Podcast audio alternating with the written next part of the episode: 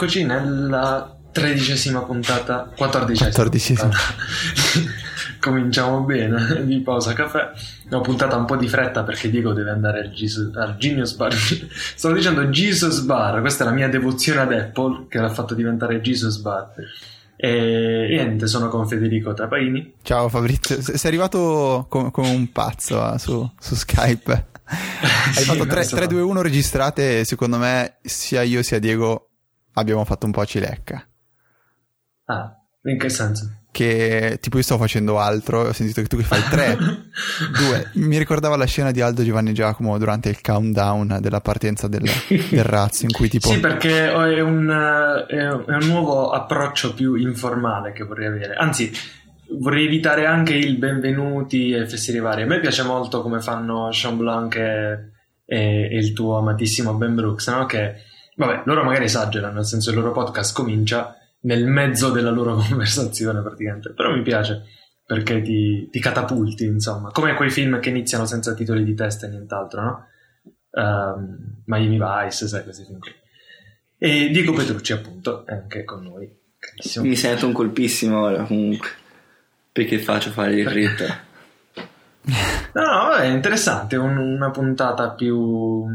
Uh, con più adrenalina, diciamo, più ritmo. Possiamo provare e... a parlare a 2x senza l'aiuto di, delle app e vedere quel che viene fuori. Anche. e, io, come vi avevo accennato, avevo una mezza idea di parlare di ispirazione e ad ispirarmi a fare questa cosa è stata una puntata di, del podcast Let's Make Mistakes. Non so se voi lo ascoltate. Mai sentito? No. Mai? Diego? L'ho ascoltata a volte, però ho notato la puntata che, di cui parli e so dove vuoi andare a parare, quindi vai pure. Approvato. ok, eh, perché è uno dei miei podcast preferiti. A volte parlano di cose che non mi interessano moltissimo, eh, ma sono comunque molto simpatici i conduttori che, che, sto approfondendo per capire un po' meglio chi sono. Comunque davvero un gran bel podcast, lo linkeremo nelle show notes e vi consiglio di dare un ascolto. Normalmente parlano eh, di design tutto quello che ruota intorno. Però in una delle ultime puntate, se, no, se non proprio l'ultima, eh, si parla appunto di ispirazione perché ognuno di noi fa cose diverse prima di tutto. Però fare cose diverse, ehm, eh, ci sono cose diverse che lo portano a farle, ecco cosa volevo dire per la precisione. E, e quindi sono anche curioso di sapere cosa motiva voi a fare, a fare quello che fate e, e perché lo fate e per chi lo fate. Allora io comincio per esempio dicendo che eh, almeno per me una grande fonte di ispirazione è eh, colui o coloro eh, ai quali mi rivolgo. E questa secondo me è una cosa che comunque un po' vale per tutti. Perché se c'è una, una cosa fondamentale che ho imparato in questi anni, in questi anni è che qualunque cosa si fa, la si fa raccontando una storia in qualche modo, che sia un'applicazione, un blog, un podcast, un software, qualunque cosa, c'è una storia dietro. Quindi almeno per me vale questo principio. Se ho qualcosa da raccontare, tutto funziona molto meglio. Se faccio qualcosa e non sto raccontando nulla, probabilmente quello che sto facendo eh, non serve a molto. Quindi per me vale questo concetto. Voi, voi che approccio avete? Ti faccio una domanda, ma se non hai ancora, penso che quel raccontare una storia sia quello che a volte gli americani lo traducono come avere una voce, aver trovato una voce tua se te non l'hai ancora trovata, come fai? E vuoi magari iniziare a scrivere proprio per fare qualcosa o fare un podcast qualunque cosa? No, per, per quanto mi riguarda è, è, è, un processo di scoperta e che avviene nel senso che è chiaro all'inizio una voce non ce l'hai perché non ti sei ancora messo a cercarla per esempio per quanto riguarda il mio blog filmmaking all'inizio era nato con un'idea sciocca, eh, almeno sciocca pensandoci dopo, chiaramente, che era quella di fare un blog di news sul cinema e sul filmmaking. Perché? Perché io vedevo gli altri eh, blog di questo tipo, vedevo che avevano successo e credevo che quella fosse anche per me la dimensione del successo. Mentre dopo ho capito che per me il successo è tutt'altro. E questa è una parte molto importante della propria vita, no? Capire quello che, che, è successo per se stessi e non quello che definiscono gli altri, ho capito che in realtà a me di raccontare news di cinema non me ne poteva fregare niente. E dunque ho cominciato a scrivere semplicemente guidato dall'ispirazione, appunto, da quello che mi passava per la testa. e la cosa ha cominciato a funzionare. E, e, i post migliori sono stati quelli, infatti, in cui ho raccontato qualcosa, a volte anche di, di molto privato, a volte semplicemente dei miei pensieri su quello che stava succedendo. Quindi bisogna pensarci bene perché all'inizio vediamo gli altri fare determinate cose eh, e avere successo e, e, ci sembra che quel concetto di, di, successo sia assoluto, invece non lo è. Il successo è un qualcosa di molto personale che dobbiamo definire noi in base alle nostre priorità.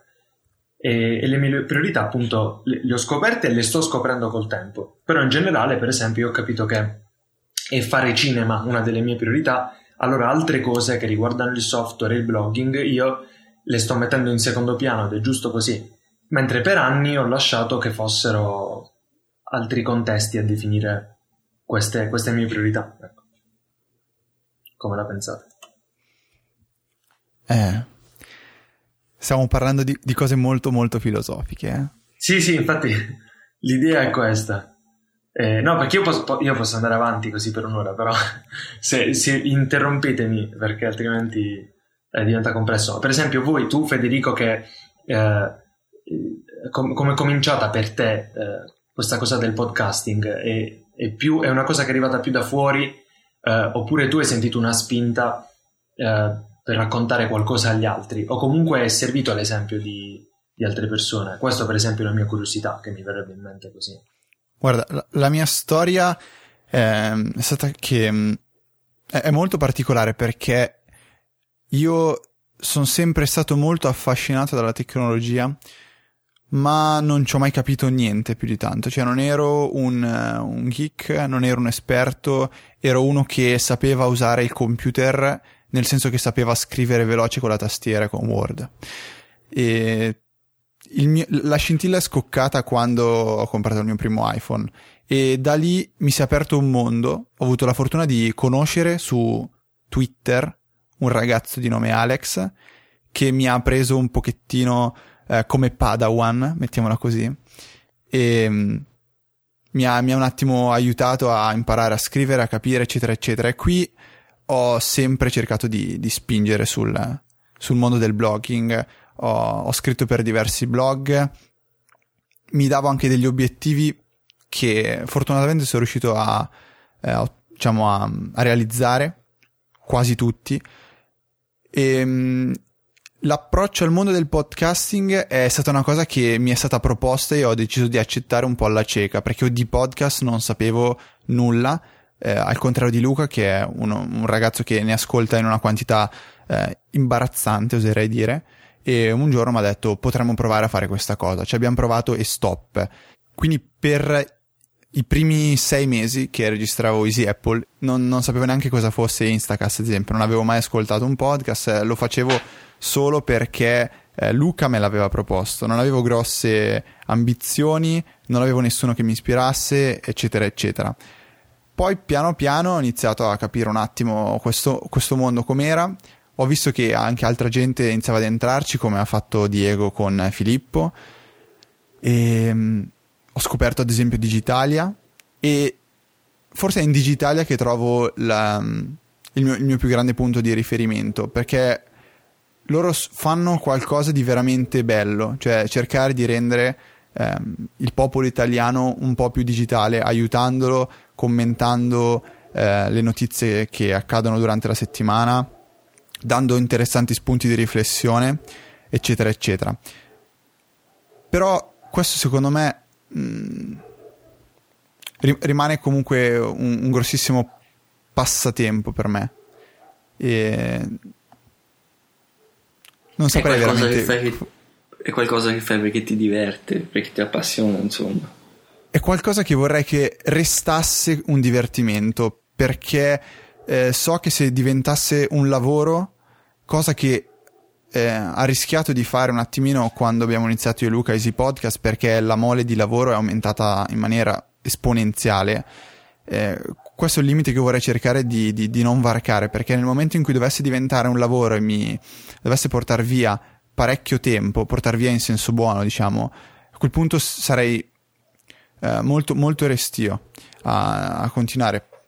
Principalmente perché io non voglio che questa sia la mia vita eh, perché il, il, caso vuole, cosa positiva, cosa negativa, che ehm, l'azienda che, che, ha mio padre, che nel mondo della, della meccanica fluidodinamica, mi, è, mi ha sempre appassionato, mi è sempre piaciuto e è quella sempre stata la mia prima scelta. Quindi io ho a priori precluso ogni, ogni, altro, ogni altra strada, diciamo. Io che ti immaginavo come un Dan Benjamin.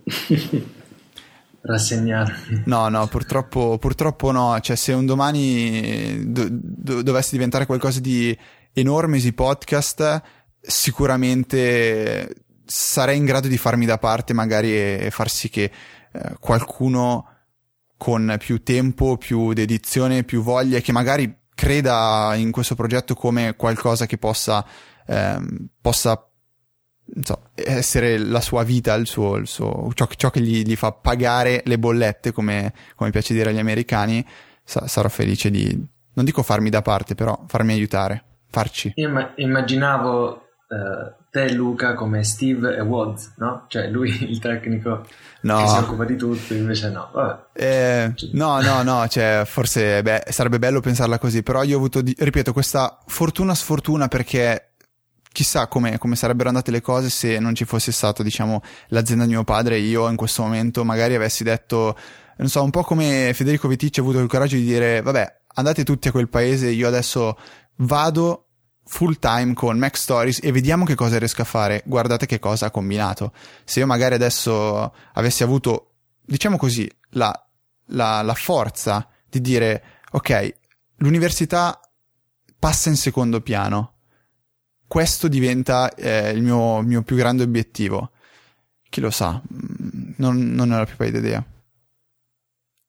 Quindi, let's make mistakes. e, e, Diego invece ci vuoi, ci vuoi, dire due parole sulla genesi del Mac minimalista? Ma è quasi banale, Perché? dopo tutti questi racconti quasi strappalacrime mi sento un po' preso... No, no è, vogliamo, è so... vogliamo sapere. Sì, è soltanto che, come penso molti di quelli che aprono un blog o qualcosa di simile, mi sono accorto che mi stavo appassionando del computer dell'iPhone, di iOS, iPhone OS, OS come, come si chiamava, e semplicemente trovavo cose interessanti che pensavo dovessero sapere anche gli altri, perché non, non vedevo magari altri, altre persone che ne parlavano allora mi sono detto, boh, lo posso fare io, lo farò male perché all'inizio si fa tutti male, però ci provo. E in più, più o meno allo stesso tempo, da quando anche ho scoperto la Apple, mi sono appassionato a questa cosa che era, che era il minimalismo, cioè cercare di limitare o più che limitare, cercare di ridurre al minimo indispensabile a quello veramente importante. E è una cosa difficile, è una cosa impossibile che anch'io ogni tanto la metto per dire una foto nella mia scrivania su, su Twitter e oddio, oddio, è completamente incassinata. E eh, io me, me lo ricordo, magari la, la linkeremo nelle show notes. Sì, mi piace, mi è sempre piaciuto di parlare di questo percorso perché non è un fine ma è un percorso e vado avanti, scopro cose nuove, ne parlo, magari ricevo commenti che me ne parlano sotto altri punti di vista, tutto lì cose contro cui io combatto ogni giorno, so che magari ci sono altri che ci combattono e parlarne o leggerne può essere utile a tanti. Sì, ma questo non lo metto in dubbio. Eh, no, entrambi mi avete fatto pensare ad alcune cose ora, parlando un po' del vostro percorso. E beh, chiaramente ora la puntata sta andando un po' altrove rispetto al tema, ma è bello così perché poi eh, mi piace lasciare che le chiacchierate portino insomma dove non, non avremmo immaginato. E una delle cose che mi è venuta in mente mi ci ha fatto pensare Federico prima, eh, che ha detto che l'iPhone in un qualche modo l'ha, l'ha ispirato eh, a, a, produrre certe cose, no? a seguire certi percorsi. E, e, questo mi ha fatto pensare a J.J. Eh, Abrams, eh, che tenne un, te- un, TED Talk molto molto interessante, che spero abbiate visto, in cui parlava della sua scatola di misteri. Eh, ora non vado a descrivere tutto il TED Talk perché è molto esteso, parlava di varie cose e lo linkeremo, ma vi invito a guardarlo perché è davvero molto molto bello. E se è vero che J.J. Abrams dirigerà il nuovo capitolo di Star Wars, è meglio cominciare ad approfondire J.J. Abrams come personaggio. E una delle cose che disse in quel talk eh, era eh, il suo rapporto con il Mac, perché lui aveva questo computer che era eh, così eh, perfetto e magnifico che quando si sedeva davanti al Mac a scrivere, lui sentiva di dover scrivere qualcosa che fosse all'altezza di quel computer. è una cosa bellissima, fa un po' ridere, però è, è un approccio che secondo me è interessante. Io mi sento molto stimolato dalla tecnologia che ho davanti eh, a fare cose migliori che siano comunque all'altezza di questi strumenti. Altrimenti mi sento tra l'altro di aver buttato dei gran soldi. eh, credo che questo sia un punto interessante, no? Il modo in cui la tecnologia ci sproni a, a fare determinate cose. La seconda che mi è venuta in mente non c'entra molto, ma è una cosa che eh, non tanto ispira, però guida nella produzione di contenuti di, di tipo anche molto diverso, ed è il fatto che mentre si producono determinate cose, eh, a volte, spesso, secondo me, aiuta a pensare ai propri genitori eh, o a propria nonna, come consiglia YouTube, perché da qualche parte nelle linee guida di YouTube c'è scritto che nel fare un video una buona regola è pensare che quel video lo vedrà tua nonna e quindi fallo pensando a lei. Potrebbe piacerle? Se sì, probabilmente stai facendo un buon video. Se, se la risposta è no, pensa meglio a quello che stai producendo, no? Allora io ho pensato eh, spesso eh, alla tecnologia che ho tra le mani, a una sceneggiatura che sto scrivendo o a molte altre cose. Ho pensato, piacerebbe ai miei genitori, cosa ne penserebbero? O, o altri miei parenti, per dire, no? E, e a volte questo mi ha fatto riflettere meglio su alcune cose perché a volte magari, che ne so, se sei uno sviluppatore e stai producendo un'applicazione, a chi pensi mentre la produci? Tendenzialmente magari ti verrebbe da pensare ai designer, agli altri sviluppatori, eh, ai geek, ai nerd. No, pensa anche a chi magari ha meno dimestichezza con queste cose. Ecco, e con questo chiudo la piccola parentesi. E l'altra è la questione del blogging. E magari, ecco, prima di parlarne io ti chiedo, dico, questo del, del blogging è un percorso che tu, appunto, vuoi continuare a seguire in modo serio e quindi farne qualcosa di concreto oppure eh, rimarrà come per esempio per quanto riguarda il podcasting per Federico un'attività collaterale diciamo rispetto alla tua vita? Questa è una mia curiosità più che altro. No, ma sicuramente viverci sarebbe una buona cosa, però richiede anche un, un lavoro piuttosto ampio e continuo. Perciò non credo che diventerà mai una cosa del genere, perché mi piace scrivere, mi piace scrivere delle cose che mi succedono, ma se c'è un periodo di due o tre settimane, come sta succedendo adesso, come è successo fino a ieri, in cui non trovo, non sto dietro tanto alle cose, non mi sento di dover scrivere qualcosa o parlare di qualcosa, perciò semplicemente non lo faccio. E anche okay, perché riflette, come ho detto, il mio percorso, quel blog è uno specchio, un, sì, uno specchio verso quello che mi sta succedendo, verso quello che, in cui sto passando, perciò è anche giusto che sia una cosa così più volatile. Sì, e no, tra l'altro eh, mi, mi, avete fatto pensare entrambi anche a una cosa, no? Noi decidiamo mh, determinati argomenti di cui parlare, no? Per esempio qui in, in Pausa Caffè, oppure eh, tu Federico in Easy Apple o altrove, e tu Diego sul, sul, sul tuo blog. E, e stavo pensando eh, a, a, un tweet che ho letto qualche settimana fa, ma purtroppo non ricordo di chi, forse era di Giovanni di Gianberardino eh, o Sonny, o, non ricordo bene. Comunque, una di queste persone appassionate di serie TV, no, che ci vivono anche facendo il blogger e scrivendo, eh, disse mh, mm, più o meno, e sto parafrasando, noi non, non parliamo tanto di serie TV perché ci piace parlare di serie TV ma più che altro perché ci piacciono le cose di cui le serie tv parlano e di cui ci fanno parlare, quindi, no? E, e ho pensato quindi eh, a me stesso, chiaramente, io sto scrivendo una tesi su Breaking Bad, eh, sì, perché mi piace la serie, ma anche perché Breaking Bad apre nella mia testa certe finestre verso arg- argomenti che io magari non avrei mai affrontato, no? non mi sarebbero mai venuti nemmeno in mente. Allora, per me Breaking Bad diventa un modo per riflettere sul potere, eh, sull'ossessività, eh, sull'avere di più, su certi conflitti, su certi tipi di, di personaggi, eccetera, eccetera. Quindi i, i, contenuti che ci circondano diventano un po' finestre verso dei mondi, no? Che esploriamo. E quindi è un peccato magari quando eh, guardiamo una serie tv o utilizziamo un'applicazione o facciamo qualunque altra cosa e ci concentriamo solo su quello che abbiamo di fronte. No, è bello invece, secondo me, andare oltre. Ora, non so se per voi ci sono eh, dei contenuti, magari proprio delle serie, non so, quello me lo dite voi, che vi danno questa sensazione, che, che vi portino ad altro, no? ad esplorare qualcos'altro rispetto a quello che avete davanti.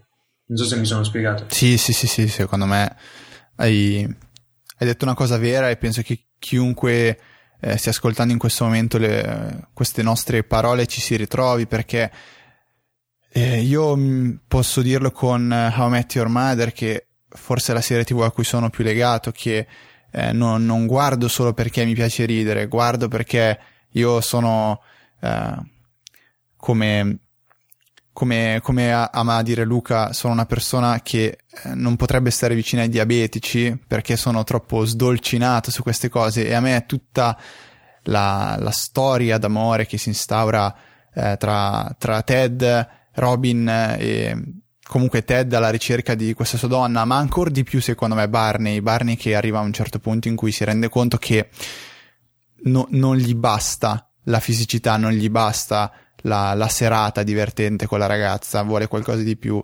Sono tutte, tutti valori in cui io eh, mi ci ritrovo e questo mi, mi lega tanto a, appunto a questa serie, che poi può, essere, può diventare noiosa, lunga, eh, non piacere, non far più ridere. Però penso che come un po' tutti ci ritrovi con Breaking Bad, io mi ci ritrovo eh, con A Your Mother e io avendo visto Breaking Bad ehm, non, non, non, ho potuto non fare la domanda, ad esempio, a, alla mia fidanzata, ma se io avessi fatto quello che ha fatto Walter, tu avresti reagito come Skyler? E ti porta a spunti di riflessione un po' strani, cioè, penso che la domanda, ma se dovesse succedere a me, cosa farei? Avrei agito allo stesso modo? Avrei fatto questo? Sono, sono spunti di riflessione che ti pongono de- delle serie tv e ben, ben, ben vengano. Sì, poi diciamo una cosa molto interessante per me è, è come gli schemi che sono alla base di, di, questi prodotti, a volte schemi molto rigidi, no? Eh, siano proprio loro poi in realtà eh, ad ispirare, eh, a romperli, no? E a fare qualcosa di molto originale. Eh, ne stavo proprio parlando su Twitter a proposito di Django Unchained di Tarantino che qualcuno diceva, forse Emanuele Vincenzo se non sbaglio, eh, che è un film bello ma in cui evidentemente il regista non, non, rispetta nessuna regola, non segue nessuno schema, quindi fa cinema per divertirsi e basta. Mentre in realtà ci sono degli schemi, sono anche molto molto forti perché Django Unchained per esempio segue molto il viaggio dell'eroe e molti principi che vengono spiegati nel viaggio dell'eroe che Uh, se volete approfondire vi consiglio di leggere il libro Il viaggio dell'eroe di Christopher Vogler perché è molto interessante, si parla proprio della struttura narrativa per eccellenza. C'è anche un video uh, su YouTube che... abbastanza breve, bello, sì. molto interessante. Esatto, esatto. L'avevo linkato proprio in uno dei post che ho scritto su filmmaking a proposito. Uh, ah, l'avevo linkato nel post Skyfall e la morte apparente. No, la morte apparente è proprio uno degli eventi del viaggio dell'eroe. E Tarantino inserisce molte di queste figure, molti degli archetipi del viaggio dell'eroe nel suo film, poi ci gioca e li stravolge. Però se non ci fossero, non sarebbe nemmeno possibile stravolgerli. E tutto questo per dire proprio che eh, a volte eh, magari noi possiamo pensare che l'artista, l'uomo con grande ispirazione è quello che non fa altro che inventare cose originali sulla base di niente, fare cose mai viste prima. In realtà molto spesso, soprattutto nell'arte, nella narrativa, ci si basa su schemi fortissimi eh, che non si possono di certo cancellare, però con cui si può, si può giocare molto. Quindi sono proprio le regole a volte che, che ispirano a infrangerle, meno male che, che, che ci sono, insomma.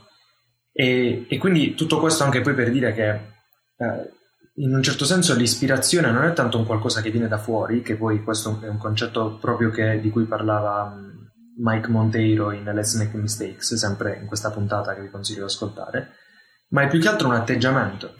E il modo in cui io leggo questo concetto che lui ha espresso è, è questo. Mm, ritengo che sia proprio un approccio alla realtà nel quale tu vedi le cose e vuoi fartene qualcosa, no? Non ti basta fruire passivamente. Questo è un atteggiamento che io, ma che secondo me avete anche voi, no? Um, a me non piace leggere qualcosa, guardare qualcosa, fare un commento e, e accontentarmi di questo, no? Mi piace tutto ciò che ne segue. E questo credo che sia una cosa um, insomma interessante che può, che può, portare poi a conversazioni, a post, a blog, a podcast e, tutto il resto, insomma. Questo un po'... E a proposito di ispirazione, un commento farei. E non so, se, non so se sono l'unico, però come dicete, l'ispirazione in sé come musa non esiste, o perlomeno è qualcosa di molto effimero. Perché io parlo per esperienza personale, però i momenti in cui sono stato più ispirato, esternamente, almeno visto dall'esterno, sono stati quelli in cui semplicemente mi mettevo lì ogni sera e facevo qualcosa. E prima o poi qualcosa ti viene fuori. E credo che si parli anche di questo nel, nella puntata di, del podcast. Cioè che come diceva un detto se la tua musa non è in ritardo non aspettare e comincia già subito. Cioè, è, un, è un po' un mito dell'ispirazione che in realtà non esiste, è soltanto il duro lavoro di ogni giorno, te ti metti lì e prima o poi qualcosa esce e più spesso che, che raramente esce qualcosa di buono. Esatto, questo è proprio un aspetto mm, fondamentale secondo me e tu hai, hai detto una citazione no, che è molto simile uh, proprio a quella mh, uh, che, che, che, riporta Mike Monteiro eh, di un artista, però purtroppo non ricordo quale, che disse proprio questo, no? Uh, i, eh, com'era esattamente? Aspetta, tipo i dilettanti aspettano l'imitazione, i veri uomini si mettono al lavoro, no? Era qualcosa del genere, quindi uh, anch'io la penso in questo modo. Cioè, anch'io ho aspettato l'ispirazione a volte, no? Per scrivere qualcosa, però in realtà poi bisogna mettersi al lavoro. Se non ti metti al lavoro non te ne fai proprio nulla dell'ispirazione, qualunque cosa sia. E, e quindi questo mi porta anche a ricordare uh, una cosa che ha detto Stephen King. Uh, che voi potreste aver letto sul mio blog, però era uno di quei post piccolini, potrebbe esservi sfuggito.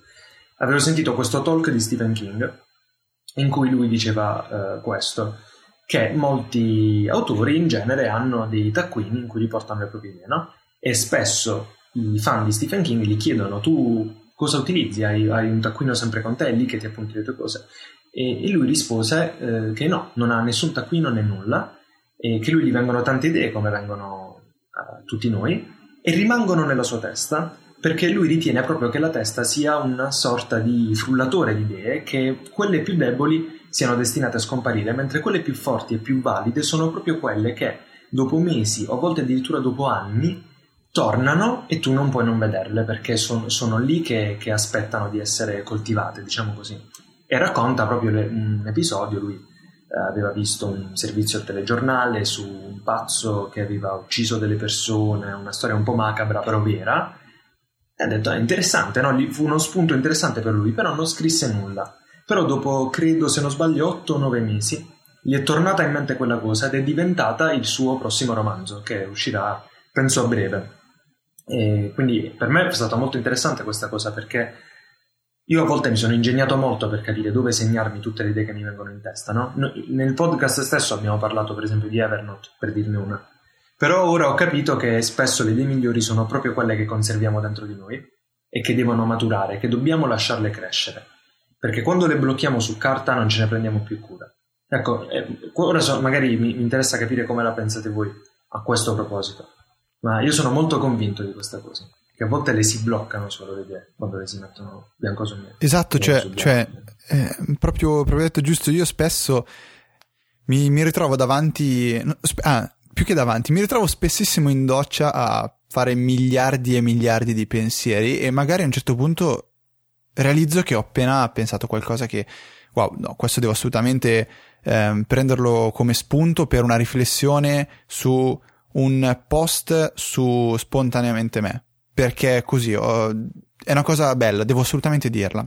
Allora esco dalla doccia, ovviamente no, non ho voglia di mettermi a scrivere all'istante, me la segno su Things e rimane lì magari una settimana. Una settimana dopo riprendo in mano Things e guardo, cioè potrei scrivere qualcosa, visto che ho questa mezz'oretta libera, eccetera, eccetera. Apro Things e leggo quell'idea che mi ero scritto in doccia e non mi sembra più così tanto bella.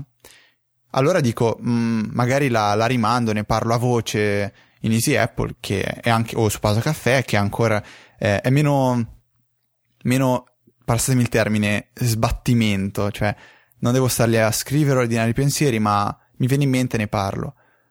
Poi magari questa idea rimane ancora lì una settimana in Things ad aspettare eh, di essere pescata e magari mi ritrovo un mese dopo a pescarla di forza, parlarne e realizzare che sto dicendo delle banalità, delle cose stupide, assurde.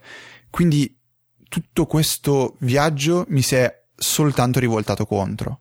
Ora non dico che questo sia, eh, sia la, la, verità, non, questo n- non, probabilmente non accade sempre, probabilmente nel mondo del lavoro certe cose bisogna segnarsele eh, per ricordarsi di farle, eccetera, eccetera. Però ragazzi, quando, quando non stiamo parlando di, di, di, impegni di vitale importanza o idee che potrebbero eh, curare il cancro con, con, un battito di mani, forse, forse è giusto quello che dice, dice Fabrizio. Eh, allora, eh, infatti, eh, sono, sono, contento che la pensi come me, perché altrimenti ti avrei dovuto cacciare dal podcast. E, e, eh, ovviamente scherzo. E a questo però aggiungo una ah. cosa che, che, secondo me è un, è un corollario interessante, che è la questione della riscrittura. Nel senso, a volte noi mh, ci mettiamo a scrivere una cosa e al contrario di come hai detto, a volte accade, che a me è accaduto migliaia di volte, no? che, che, la scrivi e dici, oddio che schifezza, a volte butti giù un testo e pensi che in effetti è, è valido però magari gli manca qualcosa, mm, riconosci che c'è qualcosa che non va, però non capisci che cos'è. Bene, io solo di recente ho fatto lo sforzo e, mm, e, ho ascoltato dei consigli che avevo letto già diverse volte, ovvero che a volte bisogna cancellare tutto e riscrivere da capo, anche se avevi scritto parecchio. Io ero scettico perché pensavo, ma no, certe cose te le scorderai così, non potrai davvero riscrivere tutto e meglio. E invece ho provato e caspita, è, è così è meglio. Io avevo scritto questa sceneggiatura che ora sto sviluppando e diventerà il primo cortometraggio e tutto il resto, una cosa molto bella. Avevo scritto la seconda stesura, credo, se- senza riscrivere nulla, ed era interessante, però lì ho capito che dovevo fare questo sforzo e provarci. Ho messo da parte il file, ho aperto mh, IA Writer, eh, schermata bianca, ho ricominciato a scrivere tutto da capo ed è venuta fuori una cosa molto molto più bella e perché il mio cervello che ha fatto in quel momento? Ha eliminato il superfluo e ha aggiunto uh, cose più, più valide più interessanti ed è venuta fuori una bella cosa. Quindi qualunque cosa voi facciate, quindi anche se non si tratta di attività incentrate sul testo, il principio della riscrittura è valido. Cioè a volte bisogna davvero mettere tutto da parte e ricominciare. Che poi questo è un concetto che vale un po' nella vita in generale, no? Quello di fare piazza pulita ogni tanto. E, ed è una cosa di cui parla Sean Blanc in una delle ultime puntate del suo podcast eh, privato, no? quello a cui si accede se siete membri e, lo supportate, cosa che vi consiglio di fare. E l'episodio si chiama proprio uh, The Options Betray Us, che uh, le, le opzioni ci tradiscono, che non c'entra tanto con quello che sto dicendo apparentemente, però al cuore della questione più o meno ci sono alcuni principi che sono gli stessi. Lui dice che a volte noi accumuliamo negli anni una serie di cose, per esempio gli abiti sono la cosa più frequente che si accumula, però ne usiamo poche e, e, e questo in realtà è solo un sovraccarico per la nostra mente, no? tutte quelle opzioni servono solo e unicamente a una cosa, a distrarci. E quindi ora eh, lì c'è l'esempio della, dell'abbigliamento. Io ho parlato di una sceneggiatura, non c'entra nulla apparentemente. In realtà, nella sceneggiatura che avevo scritto, c'erano tutte le opzioni che mi erano venute in mente, no? Mi veniva un'idea nuova, la buttavo giù e la inserivo dentro perché il mio cervello tende a fare questo, come quello di tutti. Nel momento in cui riscrivi e, da, e riparti dalla pagina bianca, non ci sono più le opzioni, solo, ci sono solo quelle migliori, le alternative più valide. Quindi, ecco, ci tenevo a dire questa cosa della riscrittura perché è una, è una cosa che ho scoperto negli ultimi mesi e che ritengo davvero molto, molto, molto importante. Ma non è un po' come quando eh, a me capitava al liceo, scrivevo magari un tema, un saggio breve, eccetera, eccetera, lo finivo e dicevo questo è un gran bel tema. Consegnavo, passava setti- una settimana, mi veniva ritornato il tema, mi veniva riconsegnato, voto sei e mezzo. Ma come? Pensavo di aver scritto una cosa molto bella, la rileggevo e mi sembrava scritto da un bambino delle elementari. Questo mi capita tuttora rileggendo um, alcuni post che ho scritto in passato, mi sembrano banali, scontati. E lasciare lì un post qualcosa che si è scritto per un po', poi andarlo a riprendere e magari ripartire da capo, secondo me funziona perfettamente. Eh, in questo caso potrei fare un esempio che, che ritorna molto con questa eh, puntata mh, mm, o gli argomenti di cui stiamo parlando. Non so se ricordate, tre mesi fa circa un ragazzo di nome Matteo Arone ci aveva posto una domanda, principalmente a noi tre. E um, lui dice così: Non faccio altro che leggere dei veri e propri trattati filosofici su argomenti di discutibile utilità su, su ciò che è la vita. Questi ragazzi ripeto che ho preso in esame loro, ma ce ne sono molti altri, ci espongono le loro idee riguardo argomenti come la tecnologia. Fanno ciò in maniera molto profonda, esaminando, come si faceva a scuola, la tesi e gli argomenti a favore di essa e l'antitesi, cercando poi di confutarla, facendo riferimenti ad altri hobby, ad, ad altri blogger più o meno noti, esempi e considerazioni personali. Facendo ciò dimostrano comunque quanto siano intelligenti perché non si limitano a dire Android fa schifo, Apple regna, eccetera, eccetera. Detto questo pongo una domanda diretta a loro. Cosa vi spinge a soffermarvi su determinati argomenti? Che quindi si riallaccia molto bene a, ehm, al cuore di questa puntata, cioè la nostra ispirazione. E io leggendo la risposta che avevo dato a Matteo, in questo momento, penso di averla scritta 15 anni fa, quando facevo la pipì a letto, probabilmente. Io sono abbastanza soddisfatto della risposta che gli scrissi, magari la linkerò nelle, uh, nelle show notes. Che, ecco, quello fu uno dei casi in cui invece io ritenevo di aver scritto una sciocchezza impulsivamente, e poi invece mi hanno detto: Guarda, che hai scritto una cosa molto bella. E, ed è così proprio perché la scrissi impulsivamente, secondo me, non pensandoci troppo, non preparandola, come se stessi chiacchierando. E, ehm, e, ora, quindi mi è fatto venire in mente una cosa, che per la tecnologia eh, io ho lo stesso identico approccio che ho per le serie, cioè a me non piace tanto parlare di tecnologia, eh, sì vabbè un po' mi piace, però non tantissimo, più che altro a me piace parlare di ciò di cui la tecnologia mi fa parlare, ovvero me stesso. Perché in realtà quando parlo di tecnologia parlo del mio rapporto con la tecnologia che è molto più interessante dell'iPhone o del Mac o di qualunque altra cosa. Quindi eh, tutti questi mm, per me sono pretesti per parlare di me stesso e quindi delle persone, del, dei rapporti tra le persone, col mondo, e, eccetera, eccetera. Ora lo so che mi chiuderete in manicomio dopo tutte le cose che sto dicendo, però più o meno credo di avervi dato l'idea di che rapporto ho con queste tematiche e non vorrei dilungarmi oltre perché eh, altrimenti il Genius eh, si arrabbia. non lo so, no, non so se, nemmeno se quando Infatti, io non parlo, ne- non parlo, nemmeno più perché mi avete annoiato tantissimo. no, Ottimo. No, Beh, semmai avete aggiungo, per caso, vai. Aggiungo una cosa sul, sulla cosa di ripartire da zero. C'è un concetto di, in psicologia che dice in pratica: nel momento che ti hai già fatto una cosa e ci sei già dentro, anche se non ne vale la pena, continui a farla e non mi ricordo il nome perché è 10 minuti che lo cerco e non riesco a trovarlo, però si applica bene nel modo in cui avete detto voi, cioè nel momento che scrivi una sceneggiatura cerca magari di ripartire se ti trovi bloccato perché quando sei lì in fondo cerchi a tutti i costi di mantenere quello che hai fatto e di tenerlo perché ti sembra che abbia valore intrinseco. Invece è utile come avete detto voi ripartire e dire ma ne vale la pena? No, infatti si rivà. Esatto, sì, sì, è proprio il, esattamente quello che avevo suggerito. E, e ora, vabbè, sono, sono, un treno in questa puntata, mi è venuta in mente un'altra cosa eh, interessante, più o meno a questo proposito, che è una cosa che disse Pascal. Anche in questo caso devo parafrasare perché ce l'ho qui vicino il libro Pensieri di Pascal, che è bellissimo però se lo vado a sfogliare davvero diventa di 120 minuti la puntata. E ehm, comunque disse che una delle cose più difficili per l'artista, ma in realtà per chiunque, è trovare la giusta distanza per osservare la sua opera.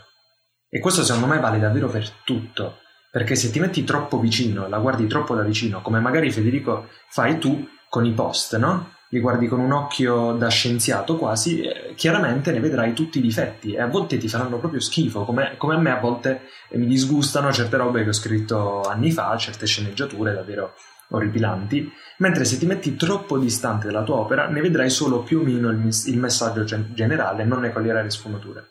Quindi una bella impresa nella vita è proprio questa, no? Mettersi alla giusta distanza da, da ciò che produciamo per capire che conseguenze ha per esempio in un podcast eh, che si chiama Talking TV with un paio di persone, dove lo linkeremo, eh, si parlava di come per gli autori di serie come I Soprano e The Wire eh, allora, quando le fecero, era praticamente impossibile capire che conseguenze avrebbero avuto queste serie eh, nella storia della televisione, non solo, anche nella società, proprio perché loro in quel momento non erano in grado di allontanarsi eh, a un tale livello da ciò che stavano producendo per capire tutto quello che stava accadendo intorno ai loro prodotti.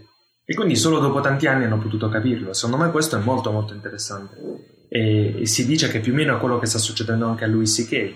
con lui, che è una serie rivoluzionaria per tanti motivi, eh, ma sembra che in un certo senso sia quasi ingenuo il modo in cui lui sì che si sta rapportando col suo stesso prodotto, eh, non capendo eh, tutte le conseguenze che ha il fatto stesso che lui lo stia appunto producendo e stia dando vita a questa cosa fantastica poi che, che questa serie incredibile. E, e, con questo forse è meglio che mi fermo perché davvero altrimenti qui andiamo avanti per ore.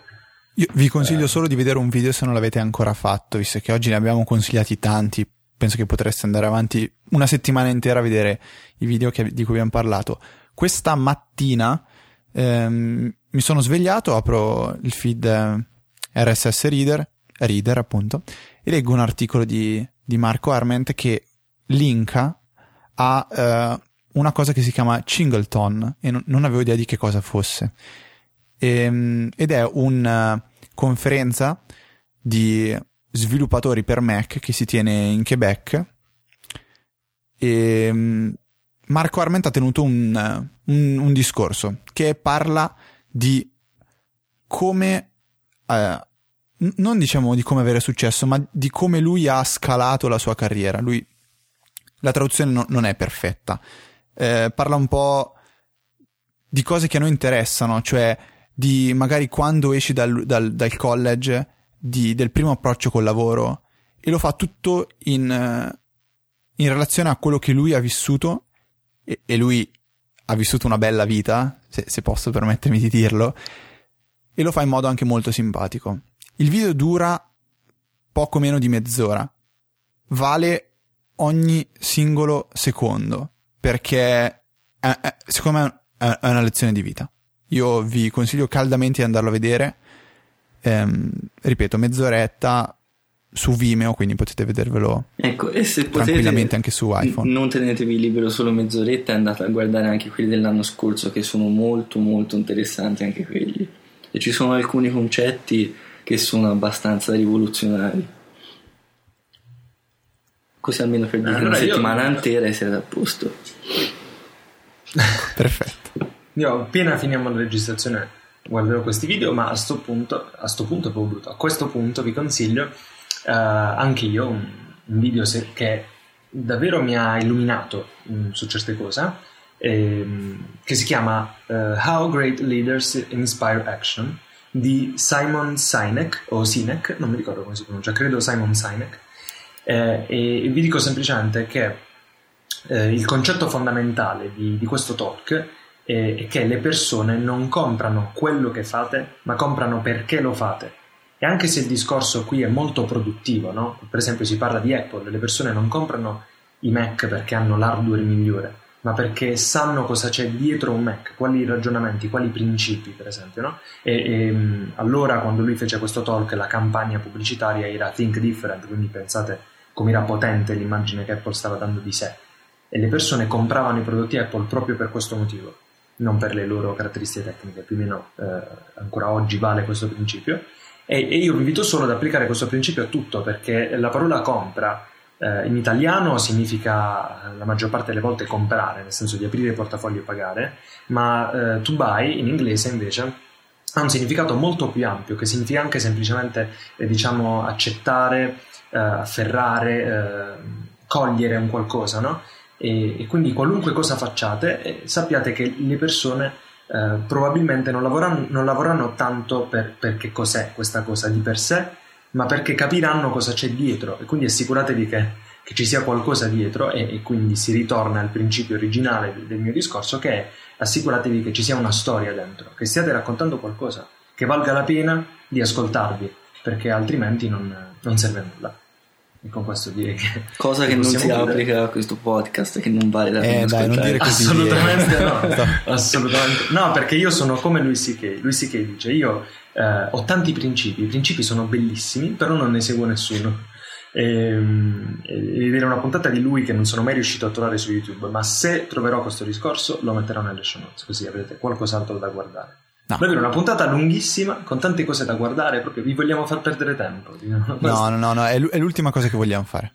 Esatto. Dai, io quando finisco una puntata provo sempre a pensare se fossi stato dall'altra parte eh, delle cuffiette, quindi ad ascoltare e non a registrare, se eh, avessi speso bene il mio tempo. E quando finisco una puntata, di registrare una puntata in cui mi rendo conto che forse sto facendo perdere tempo alla gente perché non ho detto niente di, di, di interessante, magari anche solo una frase può, può essere mh, mm, interessante, valida per, per ascoltare un podcast intero. Se non ne dico neanche una, mi sale il nervoso, quindi noi ci proviamo sempre. Mi sembra giusto.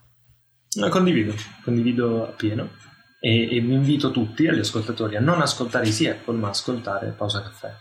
E con questo direi. Possiamo fare solo un follow up? Che c'è stata una domanda su Twitter ah, certo. che, che, penso valga la pena.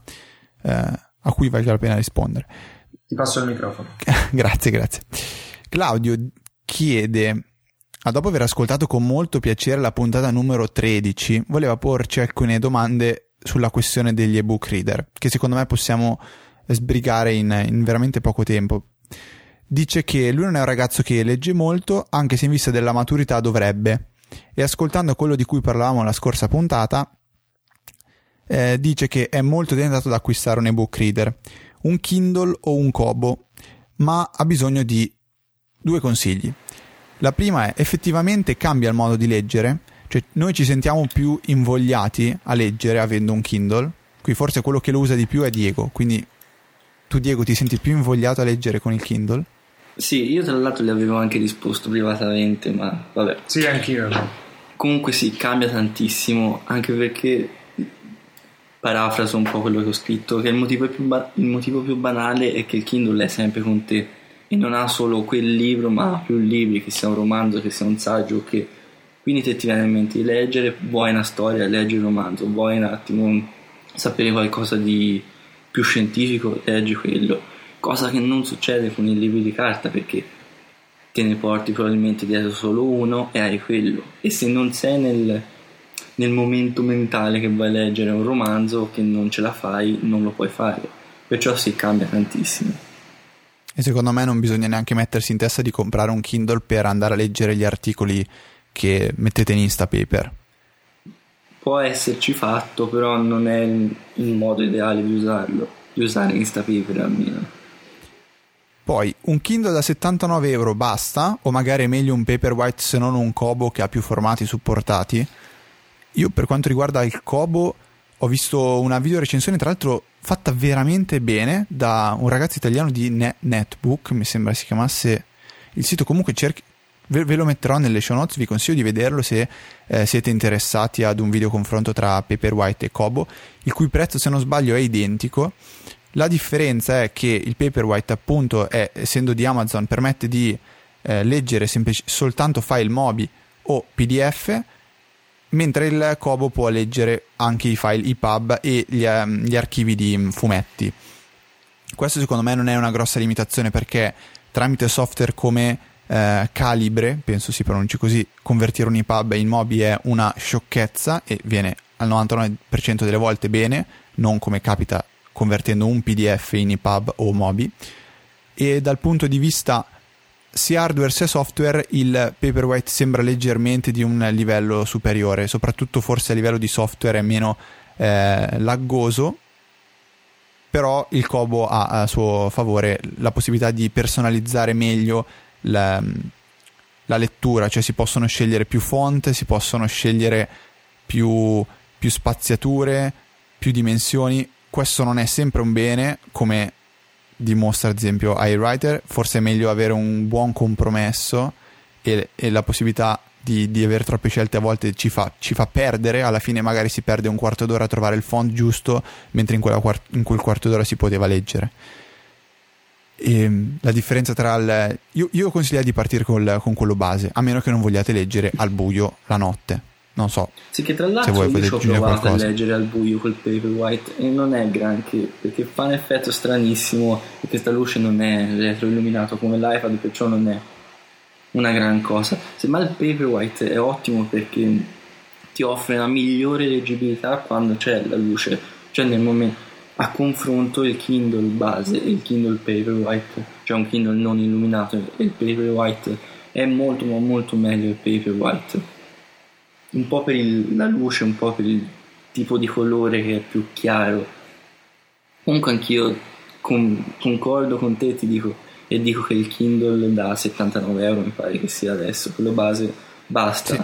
È, è, un guerriero perché l'ho distrutto completamente, completamente graffiato, mi è caduto milioni di volte, però funziona perfettamente.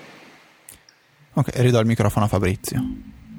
Eh, no, io in realtà non vi stavo seguendo per colpa di Diego perché ha linkato su Twitter le foto della nuova stagione di Mad Men. Quindi mi ha un po' distratto questa cosa perché, come, come sapete, sono un, un, fan di Mad Men. E, ehm, però mi piace molto la parola che hai usato, laggoso, e vorrei chiudere la puntata con la parola laggoso. E, scherzi a parte, consiglio anch'io il Kindle base. Comunque, ho già risposto a, a Claudio per. Sì, sì, ave- abbia risposto tutte e tre probabilmente, però magari era bello anche e dirlo sì, sì, no, sono, sono, d'accordissimo e comunque può essere utile eh, agli ascoltatori visto che abbiamo il Kindle e io è, è un acquisto che consiglio quasi sempre di fare perché eh, anche nel mio caso è stato un qualcosa che mi ha spronato eh, a leggere di più in, in, un modo che non mi aspettavo onestamente. E, bene, con questo direi che ci possiamo salutare e per la vostra gioia vi saluto con il mio saluto classico. Ciao ciao!